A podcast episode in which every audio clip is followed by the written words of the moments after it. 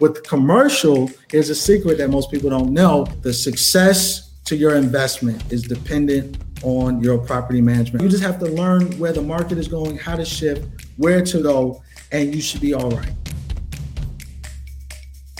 Welcome to the Consistent and Predictable Income Community Podcast. The CPI methodology is the only system that teaches the proprietary process of CPI, which is the key to having consistent and predictable income for salespeople without letting time, money, and relationships fall through the cracks. Real estate expert Moses Hall specializes in investment property acquisitions and purchases. He takes pride in his five star reviewed hands on approach, meeting and exceeding his clients' needs during each step of the real estate process. In this episode, Moses will talk about all things commercial real estate and how the market is holding up today. My name is Dan Rochon. I'm the host of the CPI podcast, which is the real estate show designed to help top producing agents leverage and scale your business allowing you to earn more money in less time. For seasoned agents to help you get to the next level of stable income. And for new agents to help you find the right way to freedom and money so that each of you can reach your potential as a person and as a real estate agent, which means you'll have certainty in your future. Thanks for joining me. Enjoy the show. Today, I have the privilege of being joined with Moses. We're going to talk about the best kept secrets of commercial real estate and they will no longer be a secret after our conversation today. So we're going to do a deep dive into commercial real estate. So if you're interested in knowing more about that, either as an agent or as a as a, somebody investing, then Moses is your man. So hello, welcome. Thank you, thank you for having me. I appreciate the opportunity. My pleasure. So you come with a pretty big background. You were a realtor 30 under 30 in 2019, and congratulations on that. Thank you, thank you. Mostly because I want to congratulate you your success, but more I'm jealous because you're still young and I'm not. you got it. you got it. so yeah, so you've been you're in commercial investing in real estate brokerage in Chicago. Is that correct? That is absolutely correct. All right. So what got you into real estate sales, into commercial sales? So I have a very long extended background. So I actually have a background in the arts. I uh, play piano and I'm originally from New York, came to Chicago to attend Columbia College Chicago, where I studied music business. And after graduating, like most college grads, you know, you're trying to look for employment. And for me, being in the arts and performing and working with other creatives, I realized that most creatives need some type of space to showcase their art. And so I ended up opening up an event space in the downtown area of Chicago where I leased out this artist loft. I lived on one side, and then I, the other side, I leased out to other creatives where they can do photo shoots, have events, do all different types of things. And so what ended up happening was I started to get a lot of publicity, a lot of calls. I was booked up, and I needed a bigger space. And I came across an article online of the building that I lived and operated my space out of. And it was an article of how the owner bought the building, you know, before the neighborhood had transformed and what he paid for it. And because it was an artist loft, it wasn't a lot of upgrades that were needed because it's exposed brick, it's this, you know what I'm saying? It, wasn't a lot of stuff needed. And I started doing the math what he was charging me for my unit and other the other commercial tenants. And I said, you know what? I need to learn how to do commercial investments. And so that's when I went and got my broker's license at the end of 2013.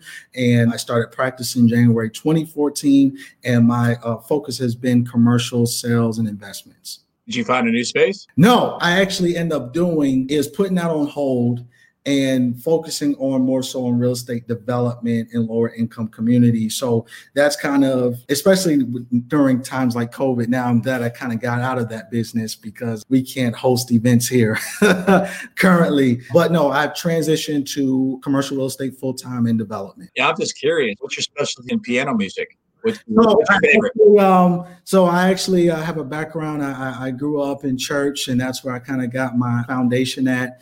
And then my parents sent me off to specialized schools to study jazz performance. So I had the opportunity to attend the uh, Fame School. If you ever saw the movie Fame in New York, that's the high school I went to where you have to audition to get in. You know, I trained with jazz artists like Wynton Marsalis and other notable jazz great musicians. And so that's kind of where my background came from is gospel and jazz. That's fascinating. Thank you. So tell us a little bit more. So you specialize in helping people in the lower, you said lower income in the Chicago area? Yeah. So what my drive is growing up in New York, you know, my parents, what what we call the American dream would be kind of the definition of my parents. My mom came from a small little country town down in Florida. My dad, he came from Montego Bay, Jamaica. They came to the, you know, met in New York made a life. You know, when I was initially born, we lived in this rundown apartment in the Bronx, New York. It was mold, it was rats.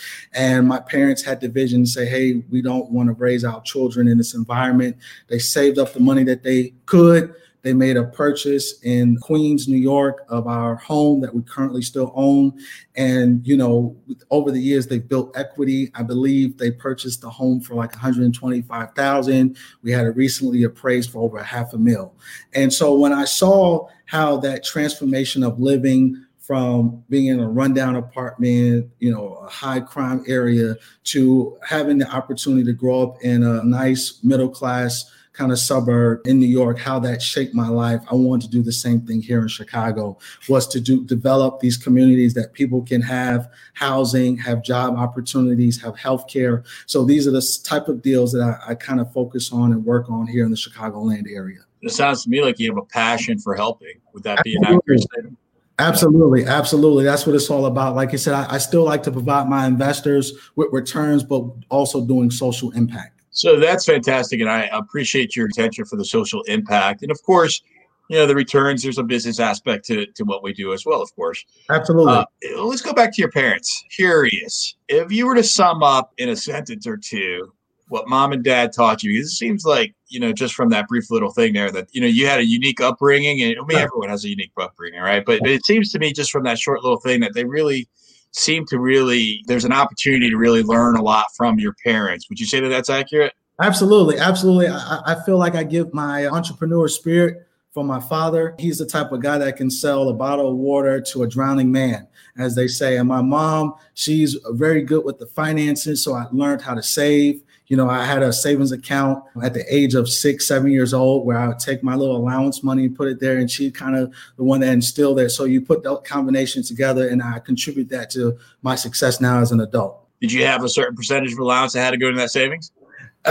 no, actually, I would do is I would just kind of take all, maybe I'll take like a dollar out of my ten dollars that I may have gotten and uh-huh. put it there, and then I would get ahead when during birthdays where aunties and uncles would give you, you know, 20 you know maybe 30 40 dollars and you add that over the years so actually i was able to use that savings account when i transferred to chicago to go to college that really gave me a nest egg to really kind of you know get the things i needed and kind of sustain myself during that first freshman year of college. Fantastic. So where does your business come from today? Your clients? So i have clients literally all over the world I am a, a, state delegate for Illinois, Illinois Realtors, where I go and represent them in Cannes, France at a world conference called MIPIM.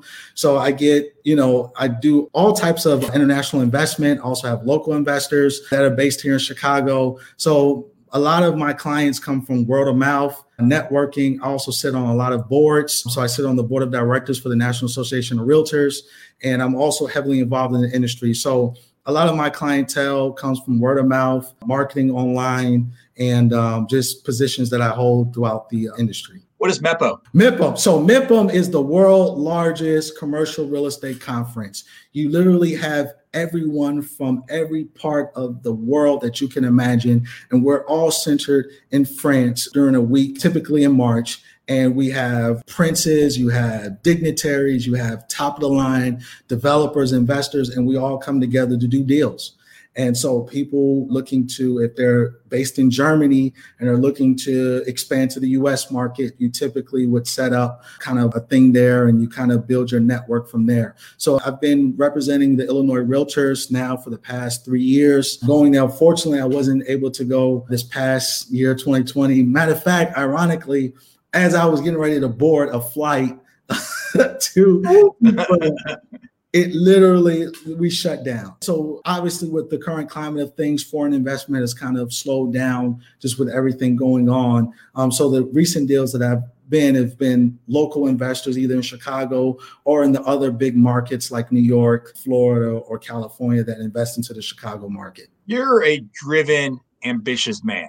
Absolutely what keeps you going man to know that my parents have worked so hard to get me to this point and I feel like now is the time for me to return that favor. My parents have sacrificed so much for me to, like you said, piano lessons, you know, standing in line for auditions, getting me paying my college tuition, you know, all these different things. And now I feel like, hey, you know, it's time for me to return so that they can relax and really enjoy life. And so that keeps me going. And knowing the work that needs to be done in Chicago, I know uh, Chicago has a very bad PR issue in terms of the messaging that the city has.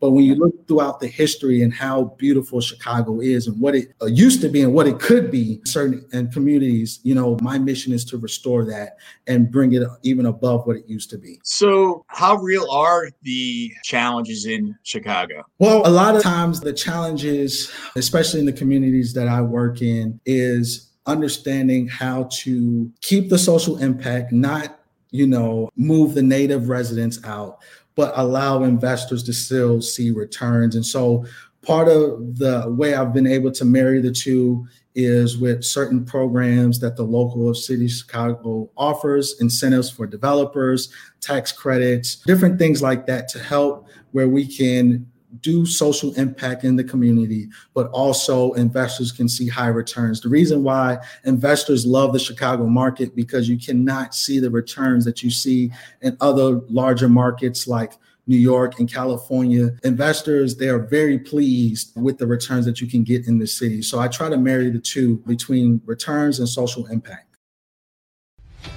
I recently wrote the book Real Estate Evolution, the 10 step guide to CPI consistent and predictable income for real estate agents.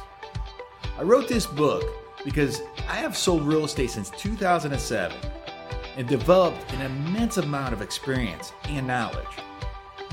During my journey, I've witnessed hundreds and maybe even thousands of real estate agents fail in this business. And I firmly believe that that's a shame. In Real Estate Evolution, I will show you the exact steps that I have used as a real estate salesperson to sell one to 15 homes every single month for the past 129 consecutive months. It took me more than two decades to learn the sales and persuasion techniques, and more than one decade to master the real estate sales techniques to be able to produce the content that makes up this book. And it took me more than a year to write at a pace of three hours every single day. If you're a real estate agent and you're looking for consistent and predictable income in your business, I invite you to get the book Real Estate Evolution. And you can get that by visiting www.therealestateevolution.com.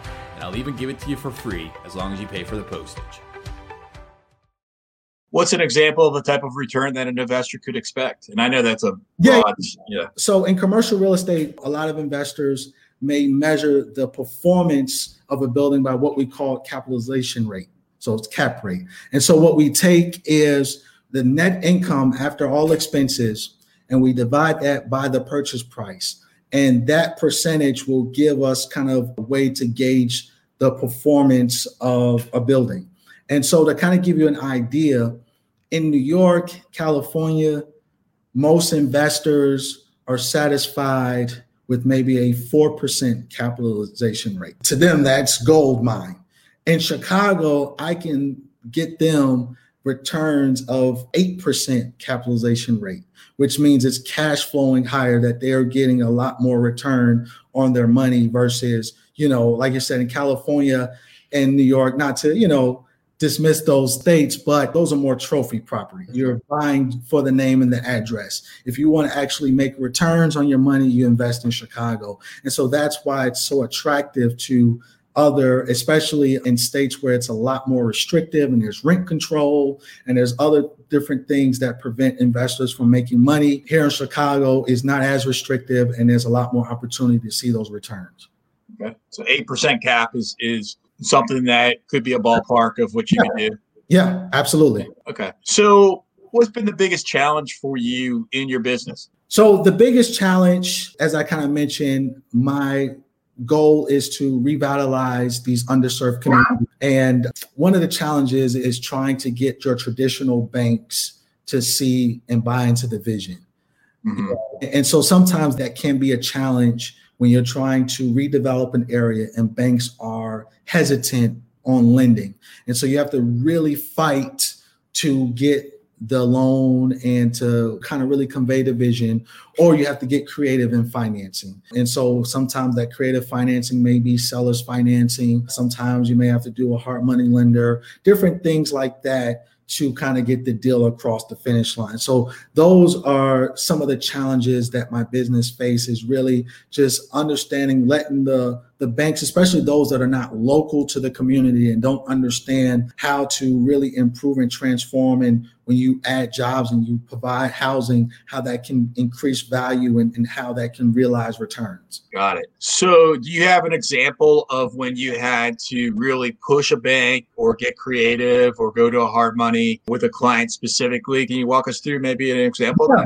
So, an example of that is a recent deal I did on the south side of Chicago. It was formerly a bowling alley. However, the bowling alley has since closed and the seller was selling. The buyer was going to create a training program for the community that would employ jobs, give tons of jobs. And then, of course, he would be improving the property so it wouldn't be an eyesore to the community. He went to a traditional bank. He was the buyer was very liquid, and the bank denied the loan for whatever reason. They couldn't mm. see the vision. So what we had to end up doing was end up doing seller financing, where the buyer ended up putting down a certain percentage, and we amortized the loan over like a seven year period, which will allow him to still you know acquire the building also do the renovations and customizations and then in the end we're going to be providing a training facility for the community, also jobs that's going to employ the local residents.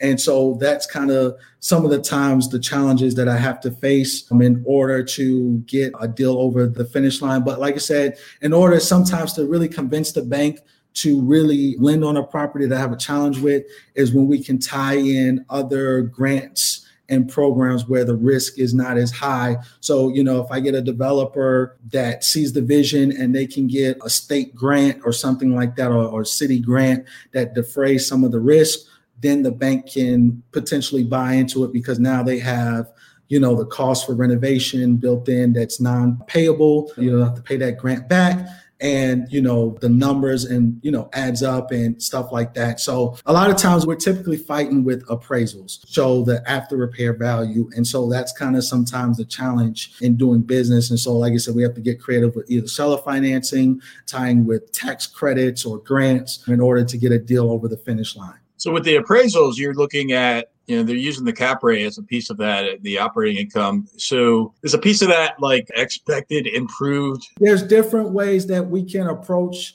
value for a property, but the most common way in commercial real estate is based on the income that is producing or potential income that it can produce, depending on what your strategy is. And so I know the title of this is the best kept secrets in commercial real estate. And one tip that I want to throw out there, especially to residential people, unlike residential, where if you're looking to get a loan from a bank, the bank will more so look at you personally, where they'll look at your personal income, your credit score, and they're more personally scrutinizing you as a buyer to buy a property on a residential end. With commercial, here's a secret that most people don't know is that the bank typically scrutinize the property itself. And so the bank will approve a loan based on the performance or the potential performance of the property. Of course, there's certain things that they look for in a buyer, especially yeah. you know depending on the project, your experience, and you know making sure that you have the down payment.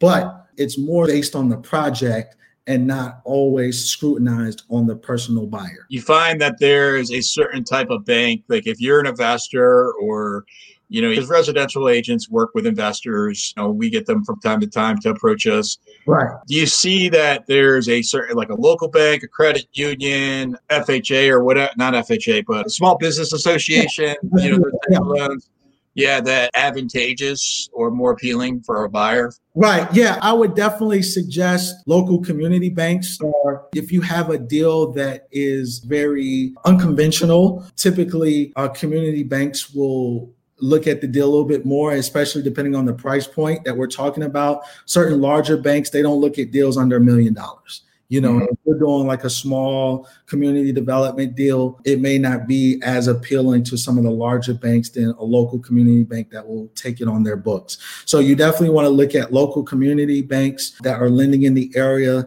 You also want to look at different uh, grant programs. And like I said, this is more so for deals, development deals where there hasn't been a long history of a proven track record. Like I said, if you're a visionary and you see the, the potential there, then you know you might want to deal with a local community bank on the deal size of your project. What would you say that you would say to Moses 2013, 2021 Moses would say to 2013 Moses? What would one thing that you would say to that young man starting in business today? Do not count your check until it is in your bank account. When I first, you know, got into business, I'm excited, you know, I'm generating business and I'm count, oh yeah, you know, and I didn't realize how much it takes to get a deal from A to Z from start to finish. There are so many moving points. And one thing that I try to do is what my first managing broker taught me is to quarterback your deals. Try to control your deal as much as possible on both ends that, that you know the professionals that you're working with if you have a solid attorney that you find you know definitely try to work with them as much as possible if you have a, a go-to lender that you know can close the deal um, and won't waste time you know, definitely work with them. If you have an inspection company, so you want to be able to control your deal as much as possible to be an added value to your client. And another thing too, where a lot of people, especially depending if it's an investment project, where a lot of investors messed up is they don't have good property management. Mm-hmm. The success to your investment is dependent on your property management, how well you manage your building. You know, like you said, you can only maximize the income so much. But if you can reduce your expenses, that is the key. That is the very, very important key into having a successful investment is managing your expenses and having a great property management team. You already know 87% of all real estate agents fail in this business. And you also know it doesn't have to be that way. If you're a real estate agent and you're looking for consistent and predictable income, I invite for you to get your free copy of Real Estate Evolution, the 10 step guide to CPI, consistent and predictable income for real estate agents. And you can do so when you visit www.therealestateevolution.com. I'll share with you your book that I authored to show you the way and it's free. You just have to pay for the shipping. Thanks. It's interesting because I hadn't considered that before. I've considered it in regards to the property management. Yet the way that you just described as learning opportunity for me, I look at business as though if you can only bring the expenses down a certain amount, like and not property ownership. Yeah. I'm talking about like business ownership. Yeah. So when you're looking at, you know, there's going to be a certain amount of fixed costs and you can only get down to like a right. certain number. Right. And then in a, in a business ownership, the opportunity is really more on the upside to increase that. And what I hear you saying is, yeah, of course you want to increase that upside of it, yet there's going to be a, like a building's only going to be able to get what that building demands once you, you could be so creative and right. maybe put it in a reuse, but the real opportunity is to keep those expenses under control. Is that what I understand you saying? Yeah, pretty much. And like I said, it depends. This is general. Of course. Of course, it's it depending on strategy, project building. But you know, and what I mean by controlling cost is, you know, sometimes if and I'm talking about more multifamily, if you have, or it could be any type of because most buildings do have a toilet, but if you have a leaky toilet and it's running and now you notice that your water bill has increased for some odd reason, but your property manager hasn't really checked to let you know, like, oh, we, you know, these two units have a leaky toilet and it's constantly running, which is running up your water bill. Now your expenses have increased over yeah. a three period because you didn't catch that water bill increase. So that's what I'm saying by managing expenses, seeing what you can do to minimize those expenses, not necessarily cut corners and be cheap, but actually manage your investment. And I think that's where a lot of, especially those that buy out of state investors, where they just look for the cheapest property management company and they don't really uh, see how they can maximize their return on their building. What type of ranges does property management cost for commercial buildings in Chicago? Uh, it really depends. You know, there's there's really no set rate. You know, maybe on the high end it might be a little like ten percent. Maybe on the low end, maybe about five.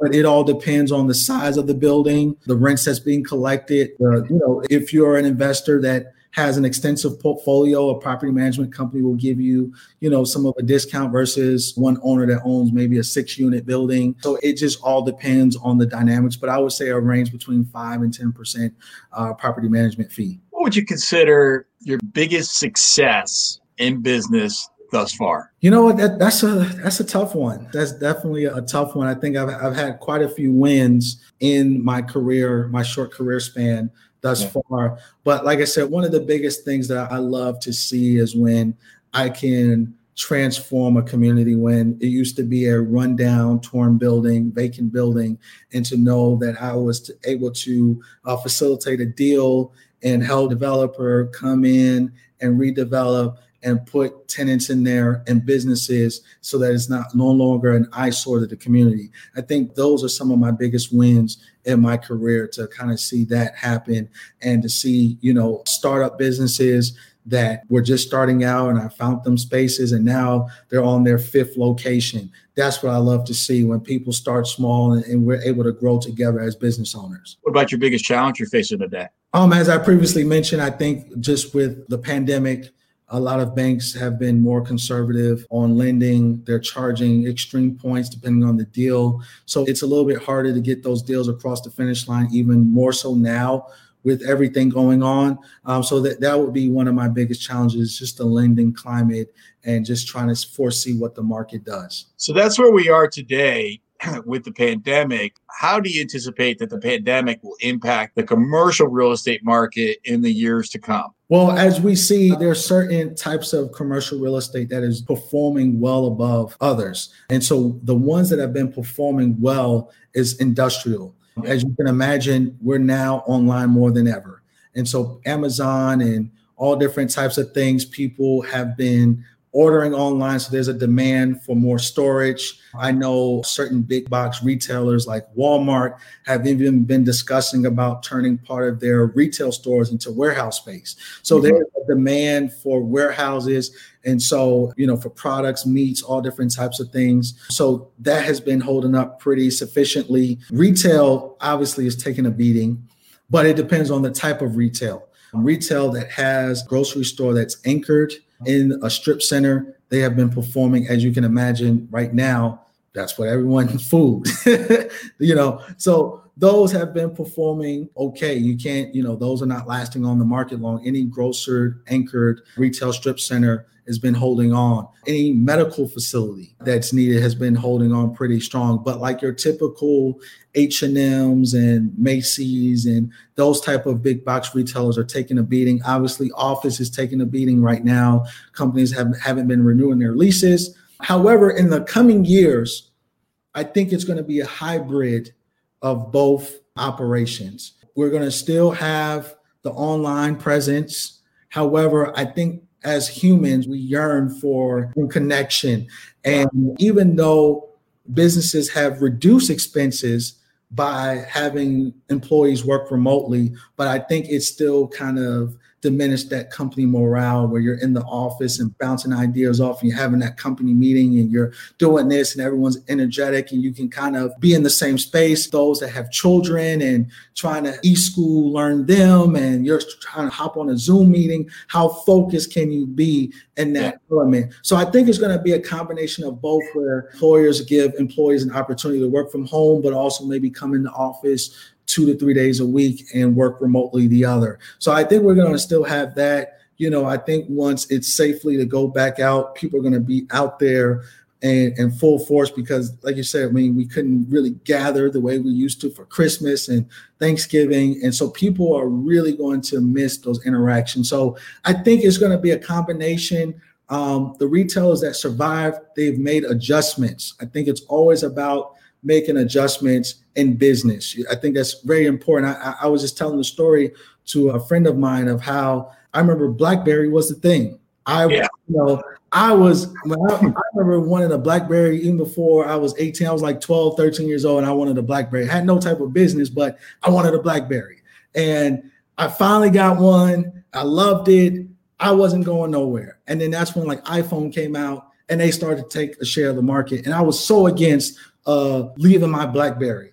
And what happened was BlackBerry didn't stay on top of the trends and technology, and they got left behind, and they're obsolete now. And now Apple has created this whole culture of users, not just from laptop to phone to this. And I, I and they, I heard there were talks about them jumping into the electric car market. So they've created a whole brand and culture around different things. And I think that's important for business to be able to adapt and create something. And so I think the retailers that survive are able to adapt and repurpose their space and rebrand themselves to keep consumers coming in and buying. Moses, last question for you. What do you think an agent, whether that be commercial or residential, has to do today to adapt to the current environment, if at all? No, I think the, the biggest thing is staying on top of technology, understanding the market, studying trends, because you are the expert. People are, you got to realize whether residential or commercial, people are making their biggest purchases in life with you. You are their trusted advisor. So you have to know what you're talking about. And so I think the way that you we stay on top and not get replaced by certain technology platforms is being that expert understanding your market, being on top of trends, having customer service. How many times that I've gotten business just by answering the phone? Right. You know, some people have said, "Oh, I've called 20 agents and no one's returned my phone call, and I've gotten a listing that way." So I think it's important to stay on top of the trend, stay hungry, never get complacent, and I think that will definitely prepare you for that market shift. Understanding that there's always going to be money made in real estate. Even when we had the, the 2008 market crash, if you work short sales or you were an agent for uh, uh, the bank, you made a killing. You made yes, a sir. killing. Yes, sir. Yes, you did. you know, or if you you invest or you represented investors that were doing all these cash purchases, you yeah. were able to sustain yourself. So you just have to learn where the market is going, how to shift, where to go, and you should be all right. So adapt to the market of the moment. Yeah. Shift and get in there. Absolutely. Moses, if I am a real estate investor and I want to learn more about those eight caps, how do I get in touch with you?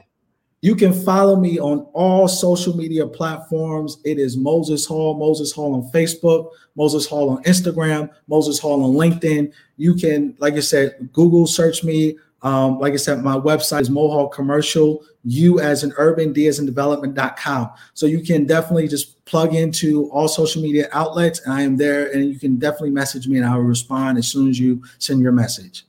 God bless you, Moses. Thank you for your time today, and I wish you much continued success. Thanks for the opportunity. My pleasure. Hate the feeling of missing out and not knowing where to start? Aside from grabbing a copy of the Real Estate Evolution, the 10 step guide to CPI, we also encourage you to join our ever growing group, the Consistent and Predictable Income Community. Apply for membership at the Consistent and Predictable Income Community on Facebook and visit us at thecpicommunity.com online to listen to our previous superstar interviews. Hey I just had the best 45 minutes interviewing Dan Rochon. He's from Virginia, right outside the DC area. He's been in a stable market for a long time. Within 18 months, he had created so much success us. He was actually able to buy the brokerage as a real estate agent.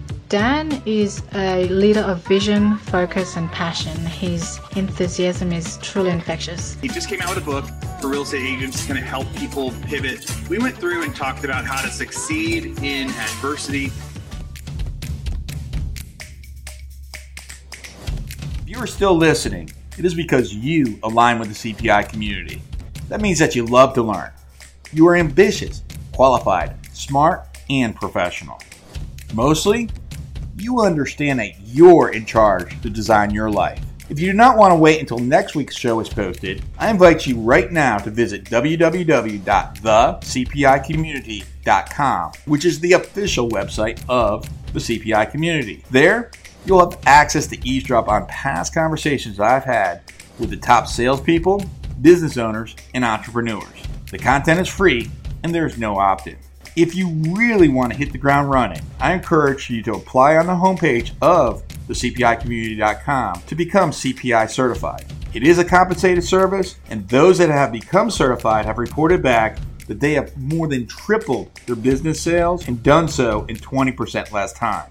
The CPI certification is a part of the CPI curriculum, which is the blueprint where you will learn the proprietary process of CPI which is the key to having consistent and predictable income for salespeople without letting time, money, and relationships fall through the cracks. Lastly, I invite for you to share this podcast with others who are competitive, love to learn, assertive, relationship based, self starters just like you, so they can also benefit. And please leave us a rating or a review and subscribe now so that you'll be notified of the next show. Thank you again. I'll see you on the next show to your success. If you're a real estate agent and you're located outside of the Washington, D.C. area, and you have a client that wants to buy a home, sell a home, or invest in real estate in the Northern Virginia, Washington, D.C., Maryland area, consider to refer to me. I promise that when you do so, we'll treat them like gold, update you throughout the process, and most importantly, we'll make you look good. And we'll pay you a nice referral fee. If you're a real estate agent in the Northern Virginia, Maryland, or Washington, D.C. area, and you're seeking certainty and predictability in your business, contact me now. I'd love to be able to set up a conversation to show you how we can help you to close transactions every single month of the year. Just imagine January, February, March, April, May, every month of the year that you have income coming into your pocket to help you and your family. Hit me up on social media or email me, dan at greetingsvirginia.com. Love to set up a time to chat.